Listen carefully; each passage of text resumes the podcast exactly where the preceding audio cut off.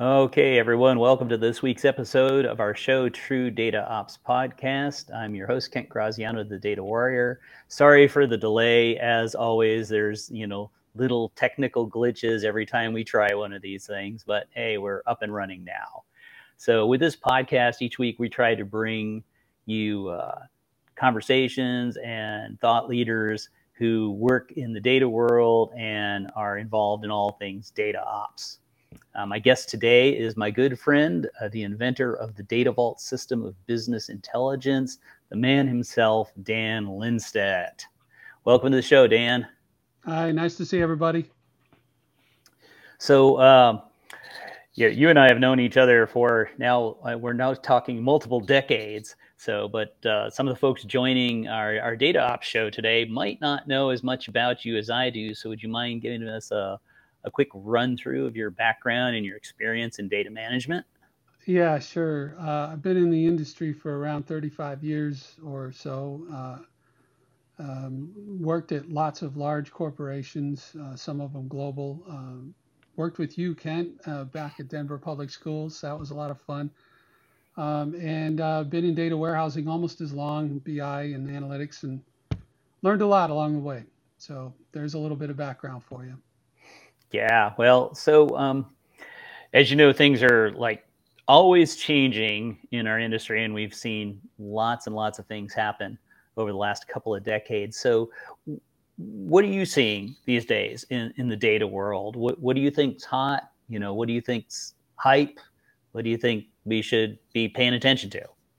I think in the data world, I think um, there are a lot of advances in the cloud technology that should not go unnoticed or ignored. Uh, just because you think you can't be cloud doesn't mean you shouldn't investigate it or learn about it. Uh, I think the future is cloud, absolutely. Uh, there's no question about it in terms of the way things are. And I think that there is also a collision. Uh, we're on a collision course to re, uh, what is it, re-engage uh, business analytics alongside of operational systems, at least in the cloud space. And that's because data is growing at an unprecedented rate and it is about to increase again uh, because of the ingestion of text and, and uh, video and audio and all the stuff that, of course, everyone hears about ChatGPT is doing behind the scenes. So the parsing and understanding of all this data has to live somewhere. And it can't move. Once it's formed, once it's stored, once it's set up, it is unable to be moved because it is simply getting too large to move. And so this is why I think the cloud is definitely the future. And this is why I think that operational systems and analytics will have to live together. They're going to be recombined uh, uh, in that in that sense. Now there will always be data moving around. I, I don't take you know don't take away from my statements that data will stop moving. That's not going to happen ever.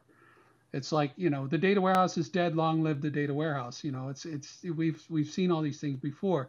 It just means the focus is going to be on keeping data where it originates. The focus is going to be on pairing up operational systems and analytic systems together in a single space. That's the focus. Uh, but there's one more trend that needs to be paid attention to and this is this whole idea of taxonomies and ontologies, which I've been talking about for years.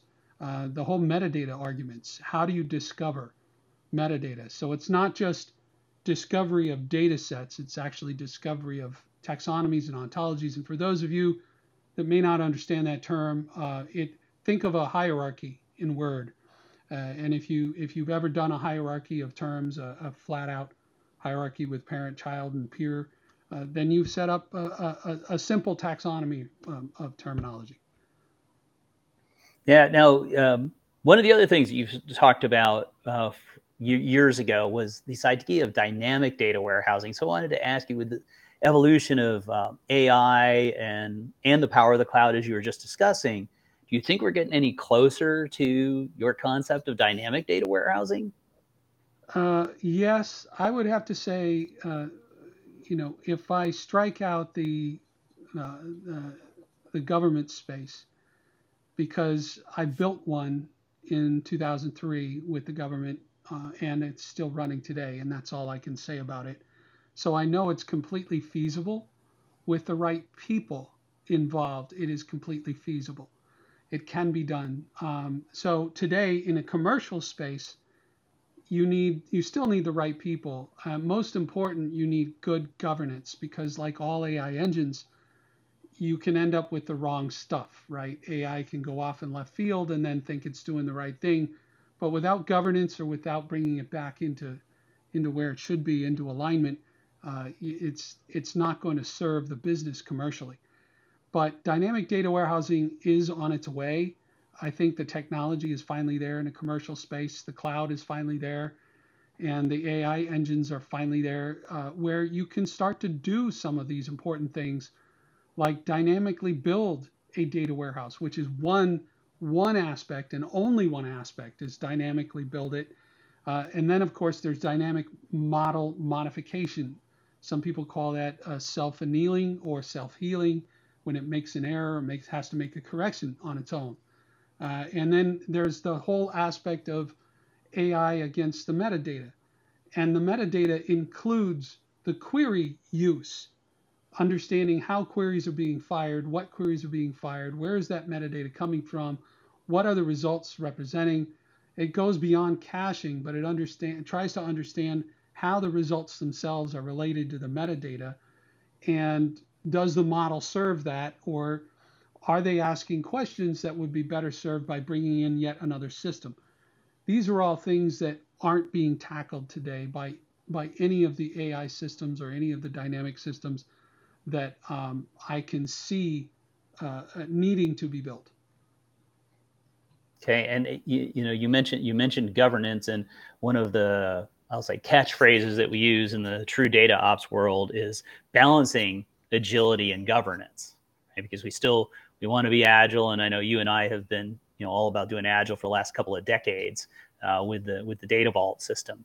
So, uh, from your perspective, I wanted to see you know, how how do you see this concept of data ops fitting in with all this, and in particular fitting in with with data vault in in all these regards.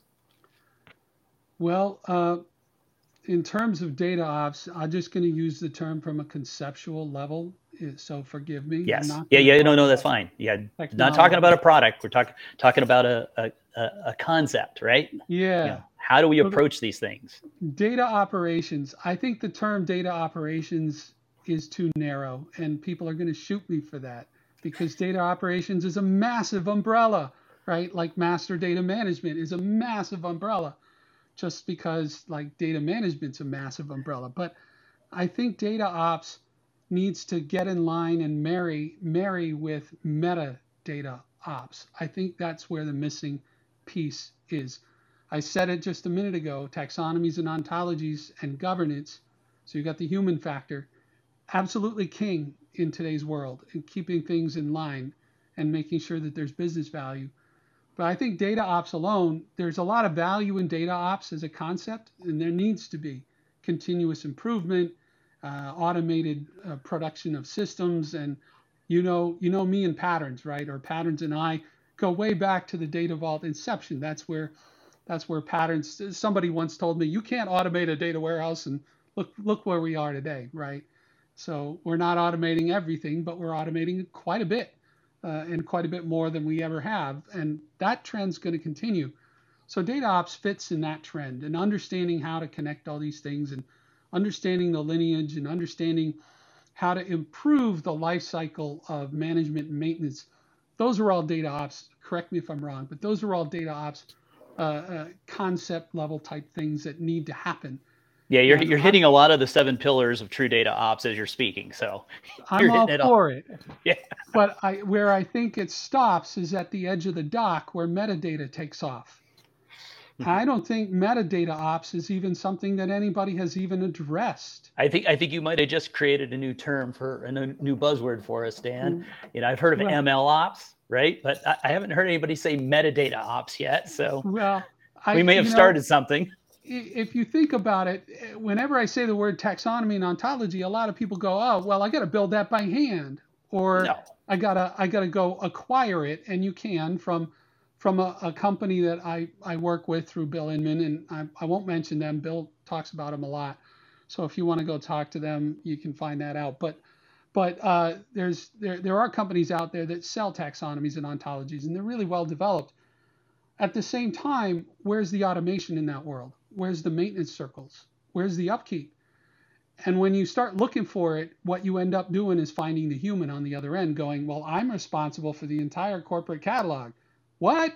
Are you kidding me? Okay, you need a team here, especially in a global environment. But it goes deeper than that. It's not just the team or the, the data catalog or, or whatever. It it's how do you maintain it? How do you use it? And furthermore, how do you glue it to the data? Right? So that when the data changes, the metadata reflects the changes, or when the metadata changes, it defines the right data set there's there's a missing piece, right? So you're standing on the dock at the end of the dock, watching the waves roll in. But to, to quote a, a song reference, those of you that know me about that, right? Standing at the edge of the bay. Anyway, uh, sitting on the dock of the bay, I think is the right reference. But anyway, you've got to be able to to to tie together the data ops with the metadata ops, and it would be nice to think that you could automate some of the metadata uh, uh, jobs or tasks that the governance and the metadata masters are are trying to deal with.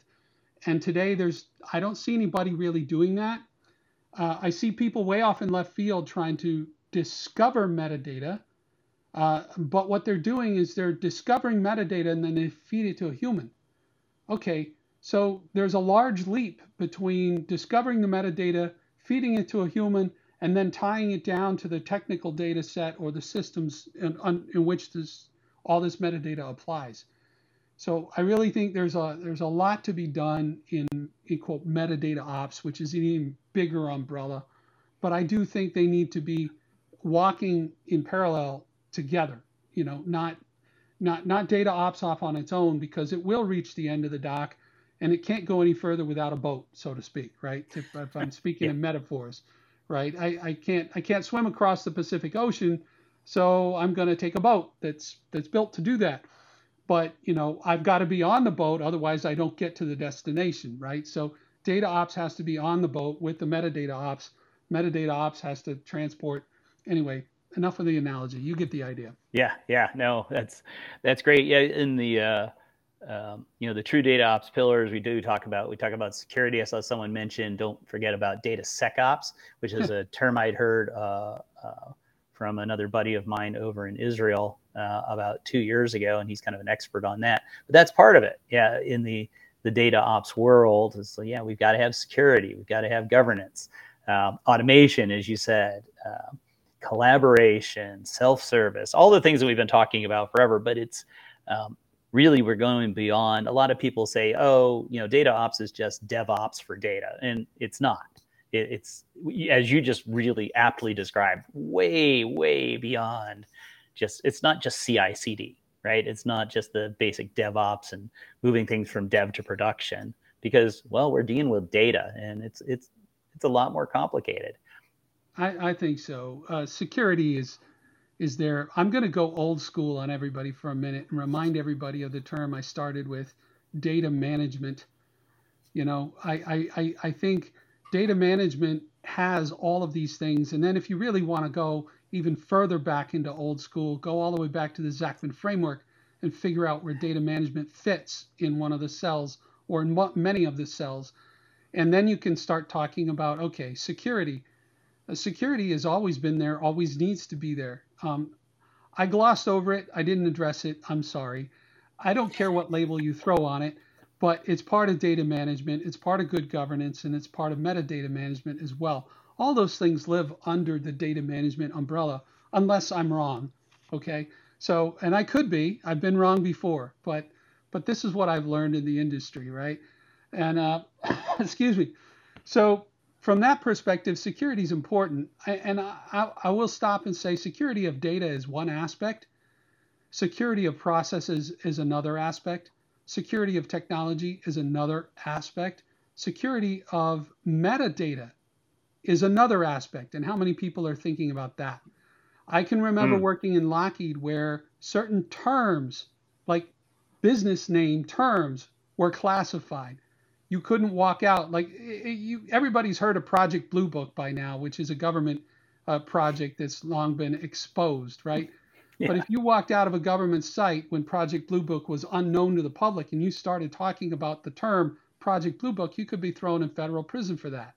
That's a metadata term. That has nothing to do with the data underneath. It just means that you're a security risk, right? So there are certain terms in certain industries which shouldn't be discussed outside corporate walls. And, and, eh, and HR terms like salary, for instance, right? But the word salary, should that come up in a conversation? If an HR person is standing five feet away from you, you probably shouldn't be talking to somebody else about salary. HR is going to slap you, right? So you can't use the word salary unless you're off premise, right? In a closed behind closed doors with a friend of yours in your house, right? Drinking a bottle of wine or something. But but this is what I mean. So people use these terms like security data ops or sec data ops. Why does it have to stop at data? Is my point. Yeah, but exactly. then that brings up the esoterical question: Isn't metadata data, or is data metadata? I'd say we need to keep those terms. I'd say there's a gray line, right? One is the other, and the other is the other. They're both each other. But uh, in order to keep it straight in my head, I've got to have metadata label and I've got to have a data label. So there you go. Right. Well, we always say, you know, metadata is data about the data, right? So it is another form of data. It's it's just it's just as we said, meta, right? So above there, and we got to think about that with the with data ops and security and governance, you know, as, as we're, you know, as we add more automation and maybe we, we have automated metadata harvesting, which is something that exists today in, um, in the catalogs, right? They're, that's really what we used you and I used to do. We we would reverse engineer a database, right? We'd yep. reverse engineer tables and columns and schemas. Well, that brought with it a certain amount of metadata, but it was just technical metadata. Now we're looking at uh, discoverability of data and building catalogs with taxonomies and business terms. And so that's going to be out there in those catalogs. And what you just raised in my mind is, is it's that question of, well, should everybody in the organization in a self-service data warehouse, data lakehouse, data mesh, whatever it is, should they all be able to see that catalog and everything in the catalog? But no, we probably we need some security on that is to, like you said, can can't look into the corporate catalog and even see some of the terms for which there is data for an analysis because maybe that's analysis that's not appropriate to my role. It's accessing secured data or PII data or PHI data that I don't have the right to see. So I shouldn't even know it's there. I shouldn't know that social security number is even in the system because I don't have the right to see it myself. Right. And that brings up a, a another point. We talk about, we started talking about uh, dynamic data warehousing, a term that uh, I had been using years and years ago so I want to come back to this point where you mentioned social security number. If we take if we take this context of social security number being a technical field, right? An attribute. And let's just say that it's an attribute in many different source systems or many different applications, right? But it's an attribute that means something to a human, so it's potentially a business key, although it shouldn't be. Um, it is it's meaningful to the business because it's used in a lot of context, especially in HR, uh, at least in, in U.S. companies uh, or companies that employ U.S. citizens or anyone with a social uh, security because there has to be uh, federal taxes related to it, right? So let's just use that. Now, if we take Social Security as a term and we say, okay, we have a data model element for it, the next question is if I work backwards into the taxonomy or into the ontology, how do I define that in business and where it lives? I think this is what is truly missing. We have a data model and we can point to this data model and sometimes the data model will cover my entire wall because it's a thousand uh, tables or whatever you want to call it, entities, um, depends on what level of modeling you're doing, conceptual, logical, whatever, physical. But anyway, let's just say you got a thousand entities and you, you point to 500 places that Social Security appears. Now you have to do this backwards reverse engineering work of figuring out what source systems it comes in. Where, where are these tables existing? Well, what if you flipped all of this on its head? You want to talk about acceleration of, of build. You want to talk about acceleration of management. You want to talk about error reduction in the process of building your analytics. You want to talk about good governance and good guidance. Then you have to start with the business way on the other side. You got to go back to the conceptual model. You got to go back to the taxonomy. Now, everybody saw, says, well, I've got a corporate glossary. I'm going to say, great, it's only good for five minutes. And they're going to ask me, well, what the heck does that mean? And I'm going to say, five minutes after you've published it, it is no longer valuable, right? Because, uh, and the question is why? Because no one can use it. It's out of date the minute you publish it, usually is the case. Someone goes out there and changes something in a source system, now your glossary is out of date. So there's this whole, this is what I meant by metadata ops. There's this whole idea how do you automate the upkeep of something as, quote, simple as a glossary. But there's another problem with a glossary. A glossary, by definition, is what I call two dimensional. It's alphabetical in nature. It only has two dimensions. It has an alphabet, alphabetized letter under which it resides, and then there's a single term. Now, this is the other problem a single term with one definition that always has to be right. And if you've ever done any discussions with Bill, and I know you have because Bill's a good friend of yours as well, Bill will tell you that the same definition, there can be two different definitions for the same term. They both can be right at the same time. And, and you can look at that and go, well, how does a glossary represent that? And the answer is doesn't. it doesn't. Yeah. And this is where glossaries yeah. fall down. Glossaries, in my opinion, pardon the expression, guys, ladies and gentlemen, but glossaries suck. Okay? I'll just put it out there. They just suck. And they shouldn't be built in two dimensional alphabetical format. Well, what then should we use? They should be used or built in taxonomy format so that we can handle this problem of having multiple definitions that are accurate for different lines of business at the same time. Now, what does that mean? Why do we get three-dimensional format? Well, we get three mm, uh, three dimensions here. We get we get a location in the business, right, inside the taxonomy, and we get a, a location within among parents and peers. So we get a level, uh, a depth level, and then we get uh, and then we get context, right? So we can right. add context to multiple levels of this definition by placing it in a taxonomy, and this is the right way to do this. So when you start from this angle, you talk about metadata ops, you talk about, okay, the next thing that comes is scope. Oh my gosh, how many times have I heard I have got to build an entire corporate taxonomy before I can? No, that's not what I'm saying at all. I'm saying build just enough. Follow the just in time principle of Japanese manufacturing. Build just enough and scope it down that you can get data in. Now, here comes the next bit. You got to tie your technical models, your technical systems to this taxonomy. This is what we call an extended taxonomy. And that's my term. Uh, that's my term, extended taxonomy, right? So you need an extended taxonomy and you extend it how? You take the term and you go, okay, now that I have the business term defined, how do I extend it? Where do I find it? What source systems does this data live in? That's tying the metadata to the data right there in the taxonomy. So you add the source systems to it. You name them. Boom, boom, boom, boom, boom, boom, boom. And then within those source systems, where does it appear? So you're going to drive it one layer down. Again, using the, the, the hierarchy structure, you're going to drive each source system down one more level and now you can start to identify where those keys appear, where that data lives. And now you've tied the metadata directly to a real production system where the data lives. Now you've got, you're crossing the bridge or you've built the boat, excuse me. you've built the boat that will carry you forward. So when you add scope to this, and I'll just finish up with this um, and then we can continue on with our discussion here. But uh, when you add scope to this process and you say, okay, now I've only got a team of five people, I got two weeks to deliver, I'm going to an agile format, how do I deal with all this? Well, you don't want to necessarily identify, if you've got 150 source systems like I did at Lockheed, you don't want to identify all 150 for the first two weeks of ingest. That's ridiculous. You take three at a time, right?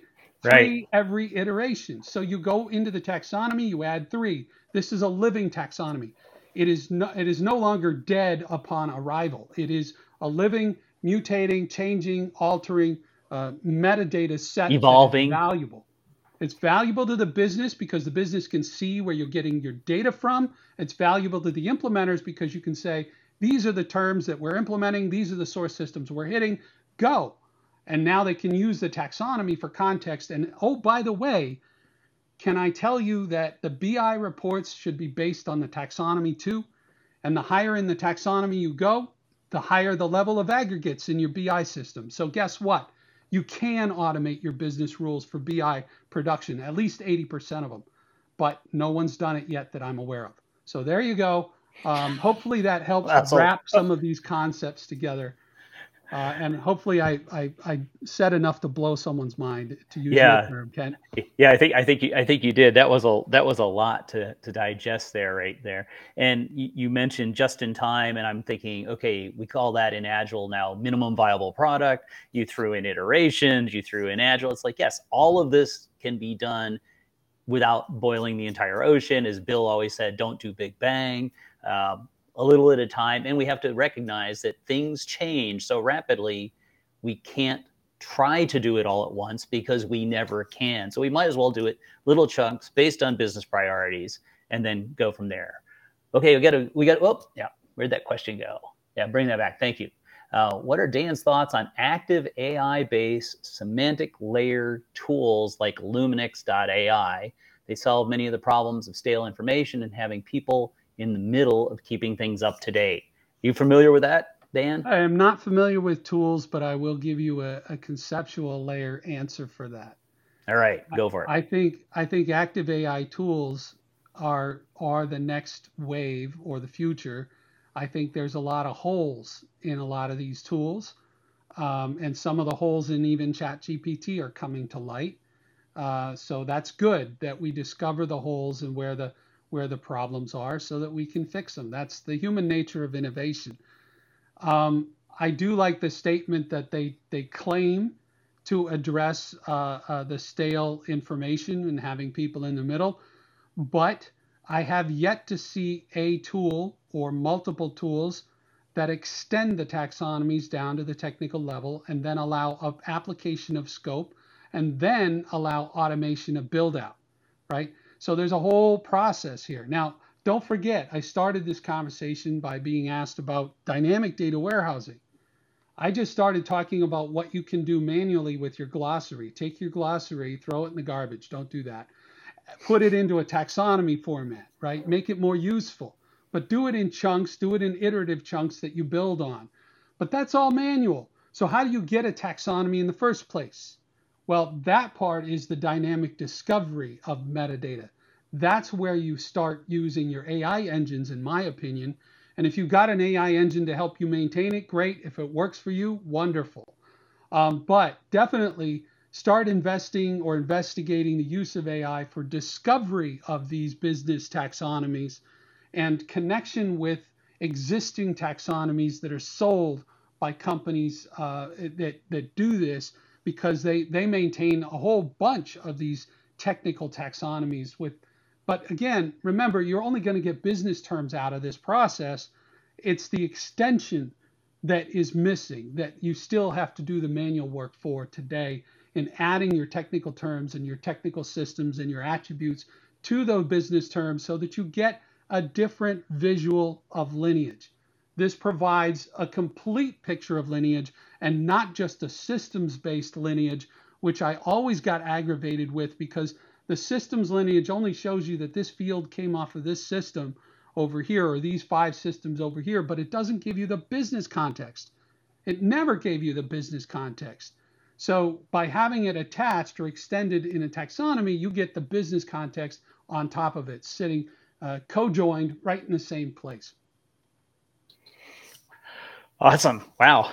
Okay, so now now I, we got to close out here soon, but I, I have a question I have to ask you. I did the Snowflake Data Vault user group meeting, uh, spoke at that I think a week ago or two weeks ago, and got hit with a question that I didn't see coming. And I said, well, I'm not the right person. I got to ask Dan.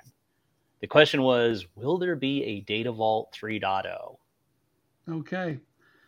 That's not the first time I've got that question. I, well, I figure you've gotten it more often than I do.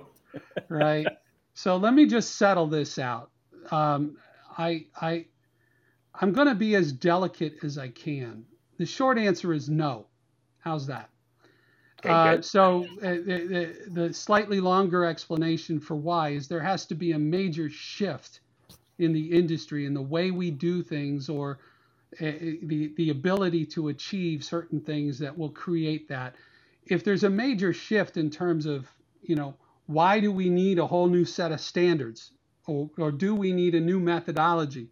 Do we need something different, majorly different in the architecture to accommodate? These are things that we create a 3.0. I don't know how many of you remember, but the 1.0, which never got published that way, was actually just the model. It took years for people to accept that the model was valid or viable to use, and then they were ready to accept the fact that the methodology, the architecture, and the implementation and all of that came with it. now, what I will say is when I left Lockheed, all of that was already there. We developed the methodology, we developed the architecture, we developed the implementation, we had all the design, we had the standards, we had the people, we had the roles and responsibilities. We had all of that for Lockheed. Otherwise, I couldn't have done what I did with the team that I had, right? But the world wasn't ready for it. So we published under Data Vault, uh, which was Data Vault 1.0. And then when the world needed to know that there is a difference between just the model and everything else, we came out and published Data Vault 2.0 to make sure that everyone understands Data Vault is a lot more than just the model, as we keep saying. Now, uh, uh I'm, I'm going to try to be delicate about this as well. I have some people out there who don't like me very much. No surprise, I can't please everybody. and they like to try to tear holes in what I say. And they like to try to tear me down. And one of these people published on the web that before you know it, there'll be a Data Vault 3.0 because Dan is only in it for the money. No, I'm not in it for the money. If I were in it for the money, I would have sold Data Vault right from the beginning, folks. As it was, I wrote a book and I gave it away, okay? I get 10% of whatever every sale of that book. You know who takes the majority of that money? The publisher. The publisher, not yeah. Not me. So don't say I'm in it for the money. And if you see that or hear it, please stop it in its tracks. Please help me fight this fight. So this is where Data Vault 3.0 rumors came from. They ah. came from an ah. unreliable source, and I'm going to stop there and okay. say that this source is not to be trusted. Boy, yeah, I, I had not actually heard that myself, but uh, I'm going to circle back just a little more positive spin on this, though, is that Data Vault 2.0, we've seen take off in the last 10 years for sure, and definitely since the innovations with Snowflake. You and I have been working with Snowflake uh, since I went to work at Snowflake, and just seeing this explosion, and still getting people saying, "It's like, how have how have I not heard about this?" Well, it's it was that was people getting being willing to look at things differently and take a different approach. Um, the, the classic, when the pupil is ready, the teacher will appear. And so Data Vault 2.0 does fill that because everything you talked about I know that you and I did at Denver Public Schools starting in about 2003, 2004. We you taught me how to implement these things. You taught me the patterns, and we did all of that. We just couldn't put it all in one book. It was just too much to do. So that that's a, a great clarification um, on you know the difference even between Data Vault. And, you know, we, there was a couple technical changes with Data Vault 2, introducing the hash keys and hash diffs and a couple of other things. But yeah, eh, I'll say there's no need for Data Vault 3.0 because Data Vault 2.0 is serving the need and solving real business problems today. And even with the changes to the cloud and data mesh, I know one of our, our listeners here today, um, Omar, is, is doing Data Vault inside of a data mesh. And so it is still applicable and it all works. So but th- thank you for that, Dan, because well, that answered the question. Now I have a better answer for the Data Vault 3.0 next time somebody asks me. So I'm now prepared better, and I always like to do that. Yeah, so no before worries. we for before we close, just want to eh, quick. Where can people uh, follow you and everything about Data Vault? Um, what's the best place for them to to look for that? I'll say authoritative information on the Data Vault 2 methodology? Well, we have free, and I mean free, forums, forums.datavaultalliance.com. Um, free to sign up, free to read it. There's no restrictions, and you get answers from myself and other instructors, including you, Kent, are out there um, helping us moderate. Thank you. Uh, DataVaultAlliance.com is where you see the latest uh, news announcements, releases, podcasts. We do have a podcast channel. It's been quiet for a while. I apologize to everybody. We're going to kick that off again. We're going to start webinars really, really soon. Um, and and we're going to make those webinars available as podcast streams as well. So that's coming. Um, but DataVaultAlliance.com is the heartbeat of every everything we do. Uh, so if you want to know what's going on in the world uh, of Data Vault, that's the right place to go. Just one last comment about Data Vault and Data Mesh. Data Vault is the implementation strategy for Data Mesh, and Zhamak herself says that Data Mesh is uh, implementations outside her scope for Data Mesh. And don't take my word for it. We had a guy from Roche uh, uh, leading leading the charge at Roche for Data Mesh Worldwide at Roche present at last year's conference, which is coming up in May. That was um, Paul so Rankin, who was Paul my Rankin. guest uh, a few episodes back. Yep. So you can definitely listen to him. He'll tell you all about how Data Vault is the implementation strategy for Data Mesh. So I'm only echoing his words.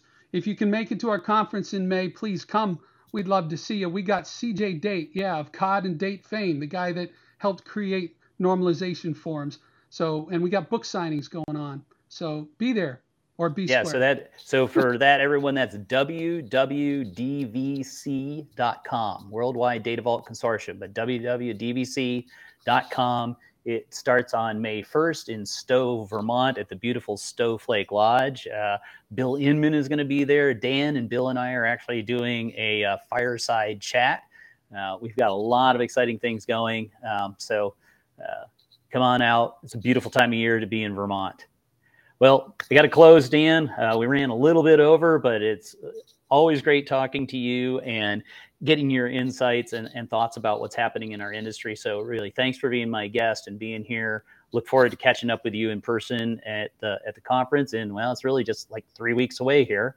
Um, thanks everyone else for joining us today. Be sure to join me again in two weeks when my guest will be thought leader and CEO founder of Monte Carlo, Barr Moses. Uh, be sure to like the replays on this webcast today and tell all your friends about the True Data Ops podcast. Until next time, this is Kent Graziano, the Data Warrior, signing off for now. Take care. Bye bye.